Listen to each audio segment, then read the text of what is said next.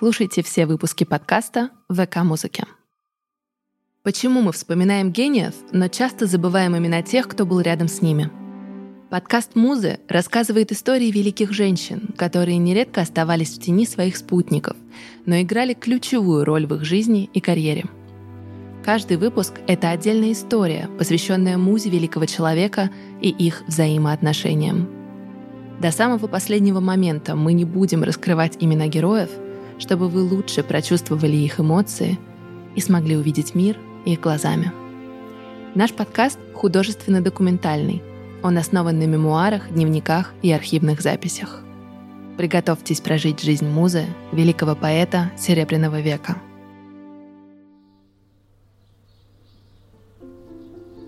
1889 год. Боблова.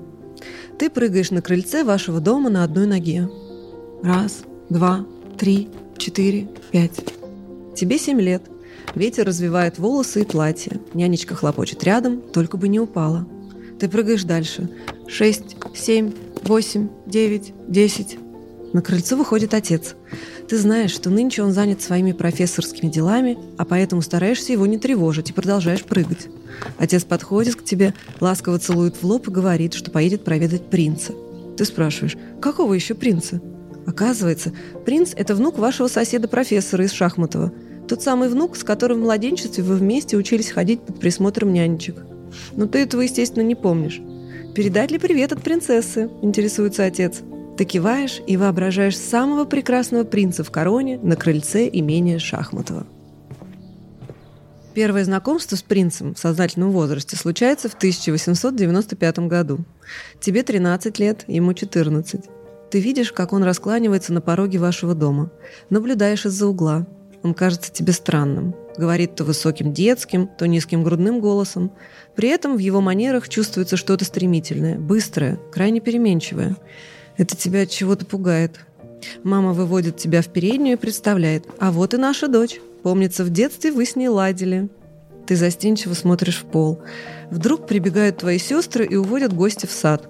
Ты бежишь следом, но чувствуешь легкое разочарование. Кажется, принц совсем не похож на плод твоих фантазий.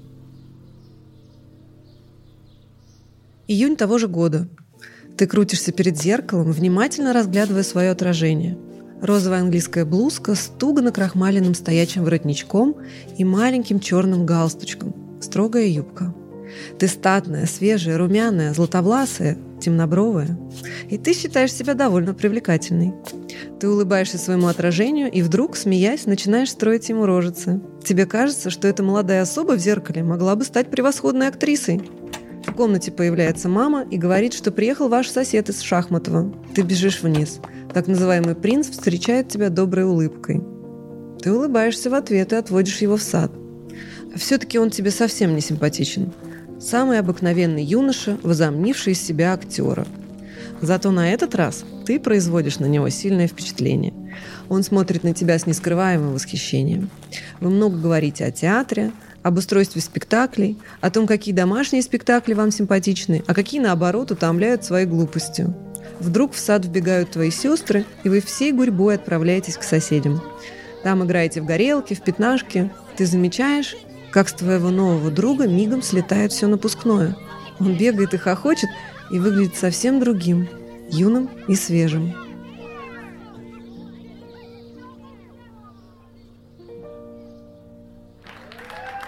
Вы стоите на импровизированной сцене в сенном сарае. Но теперь это вовсе не сарай, а домашний летний театр. Он в костюме Гамлета, ты в облике Офелии. Вы кланяетесь, держа друг друга за руки. На сцену летят цветы, зрители кричат «Бис!» и «Браво!». Ты улыбаешься, щеки горят, сердце быстро бьется. Ты чувствуешь что-то судьбоносное, невероятное. И это лишь косвенно связано со спектаклем. Наступает темная чернильная ночь. Первый день августа. Впервые оставшись наедине после показа, вы возвращаетесь домой. Ты смотришь на друга, стараясь разглядеть его профиль в темноте. Теперь он вовсе не кажется тебе напыщенным. В его образе появилось нечто хрупкое, трепетное, будто неземное. Он замечает твой взгляд, улыбается. Вы одновременно, смутившись, смотрите в небо. И вдруг замечаете, как по черной небесной глади летит большая голубая звезда. Звезда падает и растворяется где-то на фоне леса. Ты, невольно восхитившись увиденным, берешь его за руку. Он пожимает твою руку в ответ. Ты чувствуешь, что этот знак не случайный.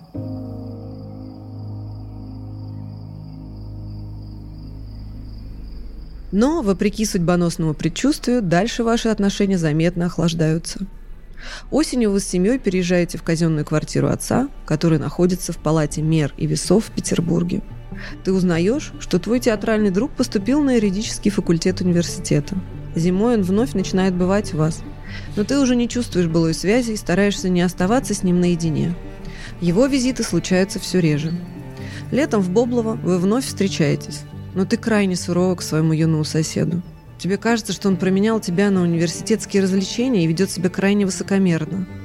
Столь холодный прием осаждает твоего друга, и он окончательно перестает к вам ездить. Но тебе некогда горевать. Ты заканчиваешь восьмой класс гимназии и по совету мамы поступаешь на высшие курсы, на время забросив увлечение театром. Ты надеешься, что звание курсистки даст тебе больше свободы, чем положение барышни, просто живущей дома, изучающей языки. Начинается учеба. Неожиданно она впечатляет и захватывает тебя. Ты посещаешь не только свои лекции, но бываешь и на занятиях старших курсов. Ты увлекаешься философией, психологией, пропадаешь на балах и маленьких вечеринках, флиртуешь с технологами.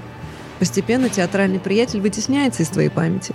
Ты молода, прекрасна, и твоя жизнь бьет ключом.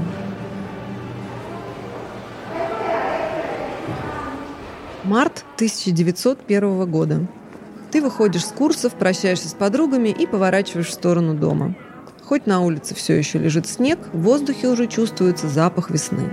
Ты идешь домой, размышляя, отправиться ли тебе завтра на бал, или, может быть, есть смысл лишний раз посидеть над учебниками. Как вдруг, недалеко справа, ты замечаешь знакомый профиль. Сосед из Шахматова. Сердце будто вздрагивает. Ты ускоряешь шаг, но чувствуешь, что он следует за тобой. На небольшом расстоянии друг от друга вы идете по улицам Васильевского острова. Весна кружит тебе голову и пробуждает былые чувства. После случайной встречи на улице он вновь появляется в твоей жизни. И ты чувствуешь, что теперь он никуда не пропадет. Ты идешь в малый театр, и, о чудо, он сидит с тобой на одном балконе, еще и на соседнем кресле. Вы вновь общаетесь, тепло и даже ласково. Теперь он не кажется тебе напыщенным актером. Он выглядит расслабленным и искренним а его глаза будто потемнели от сосредоточенности и мысли. На сцене играют Гамлета. Это напоминает тебе о домашнем летнем театре и о вашем спектакле, и о том, как волшебная звезда упала с неба, задев ваши открытые и нежные сердца.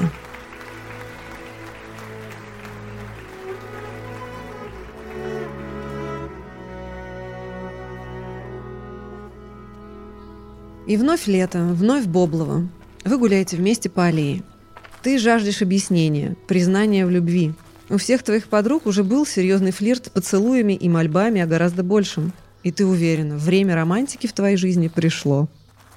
Он рассказывает что-то о театре, об учебе, о том, как он любит поэзию Пушкина, Жуковского, Шекспира. Вдруг ты не выдерживаешь и раздраженно спрашиваешь. «Но ведь вы же, наверное, тоже пишете стихи? Вы пишете стихи?» Ты надеешься, что, может быть, в стихах он откроет тебе свои чувства. Он смущенно кивает и обещает обязательно почитать тебе свои сочинения, но не сейчас, а завтра.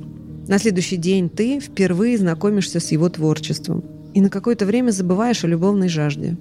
Стихи твоего друга поражают своей глубиной, мистическим очарованием и абсолютной оригинальностью. Ты влюблена и готова слушать его поэзию день и ночь напролет. Ты дома, в Боблово, все домашние отправились за грибами, но ты сказала, что хочешь позаниматься перед новым учебным годом.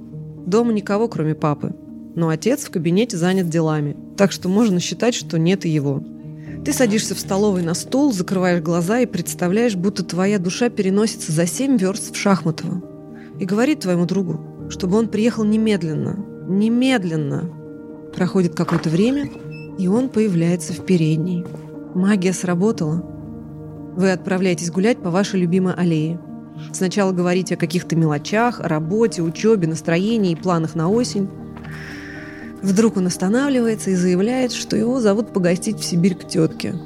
Ты отвечаешь, что и сама страсть, как любишь путешествия, но отъезда его не желала бы. Он тут же поспешно решает, что раз так, то он точно никуда не поедет. Дальше вы идете по аллее молча, и ты улыбаешься. Двумя фразами расстояние между вами значительно сократилось. Ты чувствуешь, что объяснение все же случится.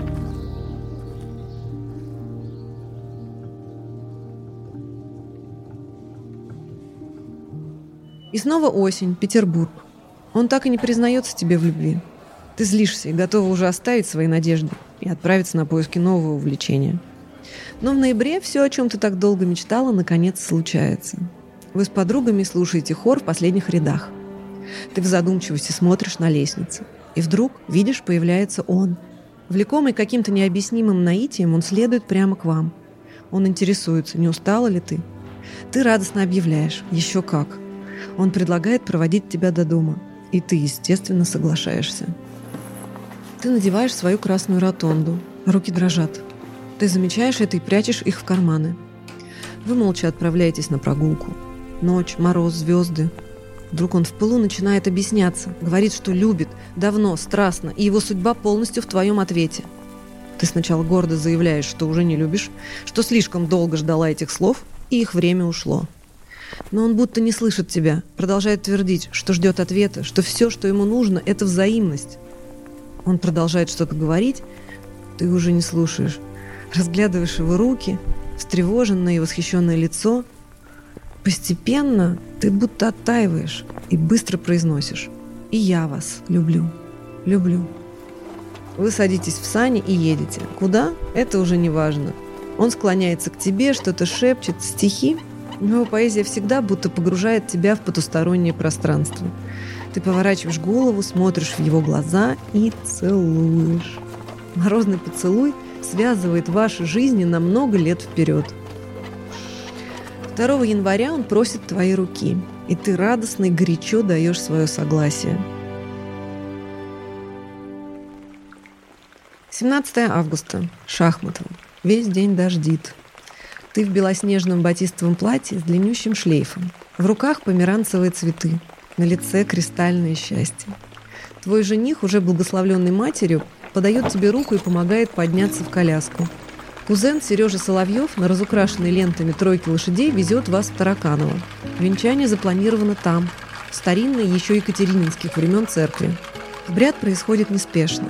Серебряные венцы по старинному деревенскому обычаю надевают вам прямо на голову. Ты замечаешь, как твои родители плачут от умиления. У тебя у самой текут слезы. Но это слезы радости и нежности. Вы с женихом вновь и вновь прикладываетесь к образам. Наконец, обряд окончен. Теперь вы муж и жена. Вы целуете друг друга, выходите из церкви. Крестьяне подносят вам хлеб-соль. Вновь, усевшись в тройку, вы отправляетесь в Боблово на праздник в кругу родных. Но ненадолго. Этим же вечером вы решаетесь отправиться на поезде в Петербург. Вы приезжаете в гренадерские казармы. Ты не можешь поверить, что сегодня случится ваша первая ночь. Ты светишься от счастья и каждые пять минут берешь мужа за руку, будто проверяя, что это не сон.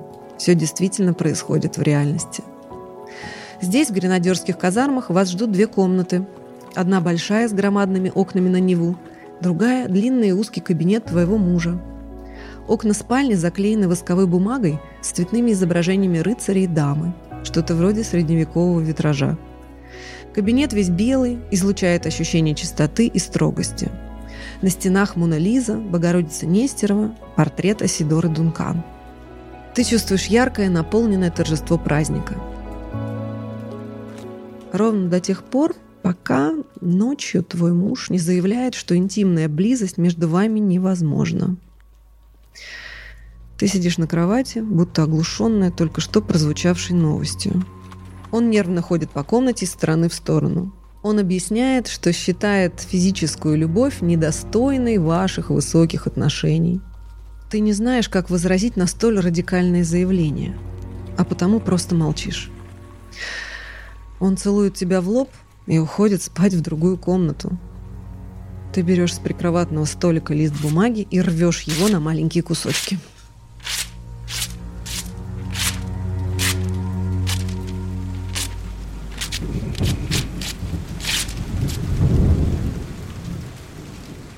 Утро, после так и не случившейся брачной ночи. Вы завтракаете. Ты, все еще потрясенная, внимательно разглядываешь своего мужа.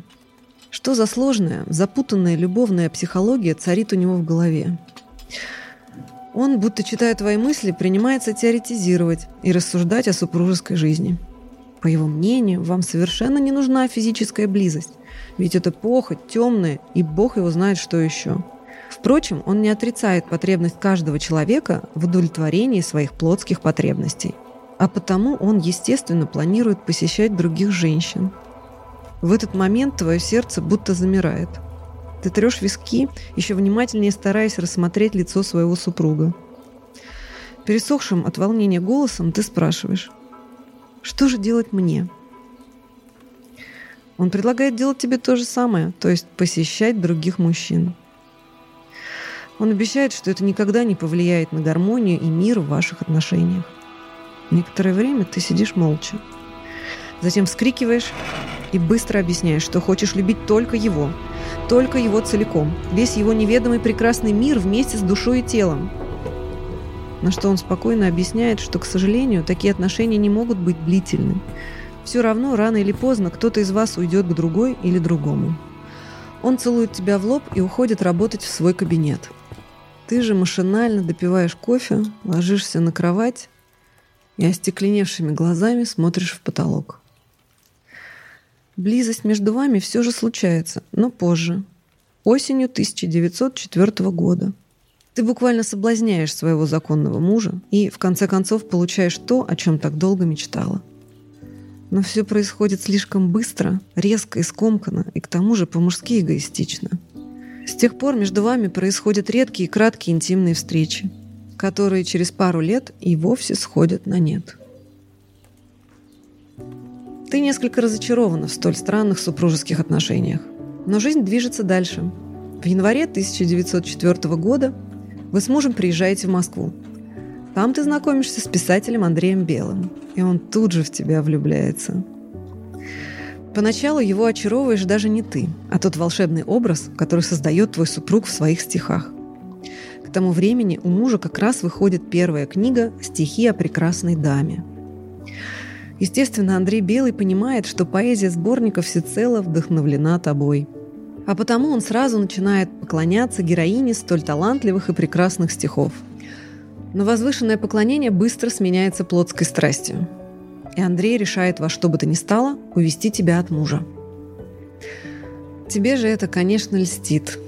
Ты понимаешь, что в твоей власти спасти или погубить бурно влюбившегося писателя – но что особенно прекрасно, так это то, что тебя, наконец, готовы любить целиком, как полную сил и чувств молодую женщину.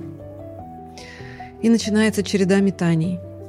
То ты уверяешь Андрея в любви, страстно объясняешься в чувствах, клянешься, что ты его любишь подлинно, а муж для тебя как брат и только. То страсть тебя отпускает, и ты уверяешь Андрея в том, что никогда и ни за что не покинешь своего супруга, потому что он и только он твой избранник навечно. В итоге все приводит к тому, что Андрей Белый вызывает твоего мужа на дуэль. Шахматово, лето. Вы сидите с супругом и его матерью на крыльце. Вдруг появляется незнакомый мужчина и объявляет, что он секундант Андрея. И он вызывает твоего супруга на дуэль. Муж начинает растерянно смотреть по сторонам. Затем смеется. Приглашает секунданта подняться к вам на крыльцо. Угощает чаем. Секундант представляется. Кобылинский. Ты сначала отчитываешь его. Как он мог явиться к вам со столь дерзким заявлением? Твоего мужа и на дуэль. Но затем оттаиваешь и сама угощаешь его пряниками и вареньем. Супруг мягко уверяет Кобылинского, что Андрею надо просто успокоиться, взять себя в руки конечно же, ни на какую дуэль он не поедет, потому что так быть не может, они с Андреем друзья, а любовные отношения супруги его вовсе не задевают. Ты слышишь, как в это время твоя свекровь бурчит под нос, что Андрей белый дрянь, тряпка и лгун. Ты просишь ее успокоиться. Она же фыркает и уходит в дом. Ты понимаешь, что на этом ваш не самый долгосрочный роман с Андреем можно считать оконченным. Ты и правда никогда не оставишь своего поэта. Вы повенчаны Богом. И нет никого во всем мире, кто бы мог его заменить. Внутренне ты будто соглашаешься с философией мужа. Страстные плотские отношения временны, а ваши – вечны. Курс взят определенный. Парус направлен, а небольшие дрейфы в сторону несущественны. Впрочем, дрейфы в сторону случаются достаточно часто. Как в твоей личной жизни, так и в жизни супруга. В пылу увлечения актрисы Волоховой на твое предложение поехать вместе за границу муж отвечает, что с тобой ему неинтересно. Это тебя больно ранит. Но ты веришь, что он не со зла, а от буйства чувств. Ты вспоминаешь о своей страсти к театру и решаешь вновь утвердиться в театральном мире. Тебя берут в труппу к Всеволоду Мейерхольду. Ты выходишь на сцену под псевдонимом Басаргина. У тебя начинается суетная, кочевая, порой безалаберная актерская жизнь. Временами это доставляет тебе удовольствие, но порой ты пишешь мужу письма со словами «Люблю тебя одного в целом мире». Часто падаю на кровать и горько плачу. Что я с собой сделала? Когда же ты приезжаешь домой, муж все чаще оказывается пьяным и угрюмым. Ему с трудом дается твое частое отсутствие. К тому же романтические связи уже не так сильно окрыляют его, как прежде. В мае 1908 года, после очередных гастролей, ты обнаруживаешь, что забеременела от очередного любовника. Возвращаешься домой с твердым решением прервать беременность. Знакомая актриса рекомендует делать аборт на третьем месяце. Ты покорно слушаешь, киваешь, решаешь, значит, летом, после сезона в Боржоме. Но, естественно, на третьем месяце устранять беременность уже слишком поздно. Муж замечает твое обеспокоенное, угнетенное состояние. Спрашивает, что случилось. Ты долго молчишь, затем быстро выпаливаешь. «Я беременна». И вмиг начинаешь рыдать. Он смотрит на тебя нежно, ласково, гладит по голове и выносит вердикт. Значит, у вас с ним будет ребенок. Впрочем, его нежность быстро сходит на нет. Всю зиму он дико пьет и совершенно не считается с твоим состоянием. Ты же рыдаешь, мучаешься и порой в тайне от всех в сердцах желаешь будущему ребенку смерти. Рождение малыша для тебя означает гибель твоей красоты. Когда ты говоришь об этом подругам, они тихо хихикают, давая понять, что твое представление о своей наружности сильно преувеличено. Твой мальчик рождается в феврале 1909 года. Вы с мужем вместе смотрите на его миленькое сморщенное личико. Ты проводишь пальцем по его носу, щекам, ушам, не в силах поверить, что это чудо ты носила в себе 9 долгих месяцев. Ты уже не чувствуешь ненависти, страх, на смену им приходит любовь и благодарность. Вы называете мальчика Дмитрием в память о твоем отце. Муж говорит, что ваш сын удивительно хорош собой. И эти слова теплом разливаются по твоему сердцу. Но проходит всего 8 дней, и младенец умирает. На смену любви приходит мрачное опустошение.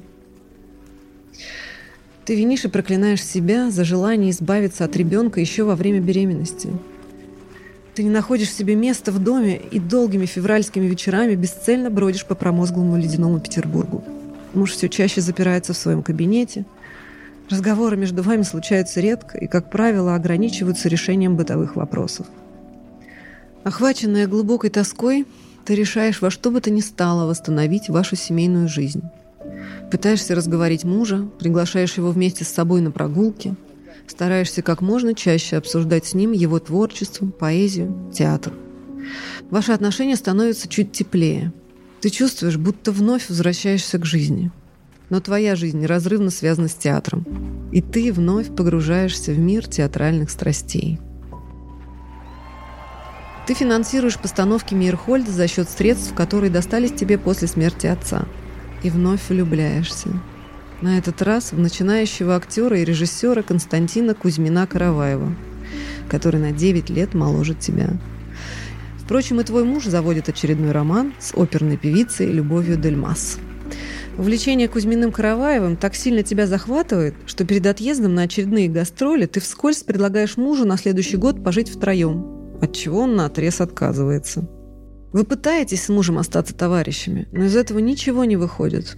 Слишком сильна привязанность друг к другу. И желание, пускай странно, болезненно, неправильно, разделять на двоих все тяготы и радости жизни.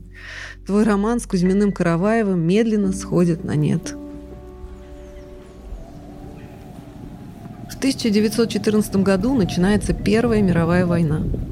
Ты идешь на курсы сестер милосердия. Учишься и получаешь назначение в лазарет. Тебя отправляют во Львов. Ты проводишь на войне 9 месяцев. Муж отправляет тебе гостинцы, газеты, книги. Пишет о том, как гордится тобой и как беспокоится за твою хрупкую и горячо им любимую жизнь. Дома без тебя ему неуютно и тяжело. Он каждый день молится о твоем скорейшем возвращении. И спустя 9 месяцев ты возвращаешься. Вы с порога бросаетесь в объятия друг друга. Как будто все эти годы не было всех измен, увлечений, боли и метаний, а существовала лишь вера друг в друга и самая крепкая духовная связь. Вы переживаете вместе не только войну, но и революцию. Ты замечаешь, что после работы над поэмой, вышедшей в 1918 году, мужу становится хуже. И теперь дело не только в том, что он пьет. Проблема куда серьезней. Ты замечаешь в нем болезнь души. Революция измотала его, опустошила. Он целыми неделями остается лежать в кровати, бесцельно блуждая потухшим взглядом по комнате. После революции прислуги в доме не остается. Ты берешь на себя все хозяйство. И это дается тебе отнюдь нелегко. Ты нервничаешь, злишься. Все будто валится у тебя из рук. Ты хочешь стать умелой хозяйкой, но, увы, отсутствие опыта и импульсивный характер только омрачают твои попытки наладить домашний быт. Твой режим дня выглядит для тебя дико. Утром нужно успеть сходить на базар и получить пайки. В 12 на репетицию. После репетиции в 4 часа бежать домой и готовить обед. Сразу после готовки бегом на спектакль. Вечером возвращаешься домой пешком, потому что последний трамвай давно уехал. В это и без того тяжелое время мать мужа переезжает жить к вам, из-за бытовых проблем ваши отношения со свекровью становятся невыносимыми. Ты кричишь ей. «Почему только я забочусь о доме? Давно бы пошли торговать на толкучке». Предложение торговать на рынке глубоко оскорбляет бывшую дворянку. Скандалы происходят все чаще. Ты думаешь о том, что пора разъезжаться. Но твой муж сильно заболевает. Ссоры стихают, в доме становится тихо. Ты видишь, что он больше не может писать будто кто-то перекрыл ему вход в тот поэтический мир, где он впервые увидел соловьиный сад, где ощутил детское, хрупкое, легкое. Тот мир, где вы всегда были неразлучны, верны и чисты.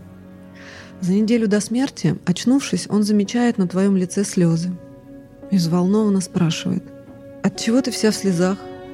Ты, не зная, как ответить, крепко сжимаешь его руку и целуешь ее.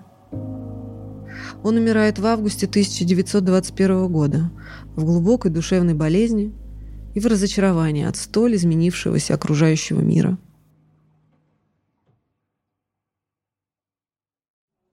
После смерти мужа ты живешь еще 18 лет. Изучаешь искусство балета, пишешь статьи и книги о хореографии. В 1939 году к тебе приходят литературоведы забрать письма и дневники твоего мужа для научной работы – ты открываешь им дверь и через минуту падаешь замертво. Ты – Любовь Менделеева-Блок. Муза, жена, подруга. Прекрасная дама гениального поэта Александра Блока. Тебе посвящены циклы его стихов и весь его волшебный, мистический, поэтический мир, где вы всегда вместе, верны и чисты друг перед другом.